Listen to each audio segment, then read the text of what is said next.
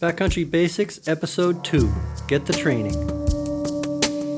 Bruce Edgerly here, co founder of Backcountry Access. Thanks for tuning in to Send and Return, the BCA podcast. You're listening to part two of our five part mini series on what we call the Backcountry Basics. In part one, BCA pro athlete Colter Hinchcliffe gave you a rundown on getting the proper gear to be prepared in the backcountry. In this episode, Lel Tone will discuss how and where you can receive proper avalanche training. Lel is a pro ski patroller at Squaw Valley, an Alaskan heli ski guide, and a big time avalanche educator. As the lead instructor for the Safe As avalanche clinics, every year she teaches on snow avalanche courses to hundreds of female backcountry riders.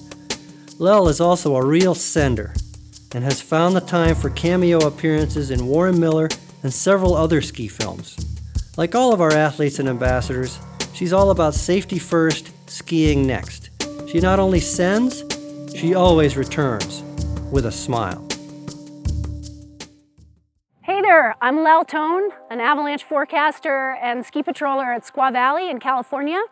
I'm an avalanche educator and a heli ski guide in Alaska with Tordrillo Mountain Lodge. Today I'm going to talk to you about getting the training.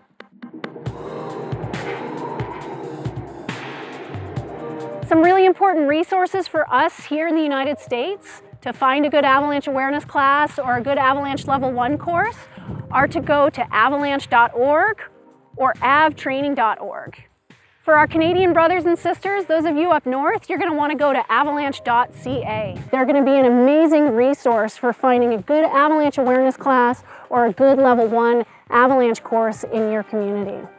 In that avalanche level one, you're going to learn all about different avalanche problems, what makes up weak layers in the snowpack. You're going to be able to recognize avalanche terrain and be able to know how to avoid avalanche terrain. A huge component of that is being able to travel in avalanche terrain safely with your group. And of course, good group communication skills.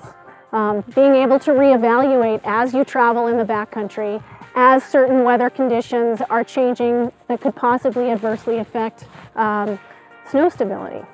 The most important thing you're going to learn in that avalanche course is good companion rescue skills. And those are things that you're going to have to practice with your buddies. Make it fun, but it's obviously something that you need to keep on and you need to make sure that you refresh those skills over the course of the season. So armed with the knowledge, you can get out there and get the goods. So that's it for episode two of the Backcountry Basics. Thanks, Lel.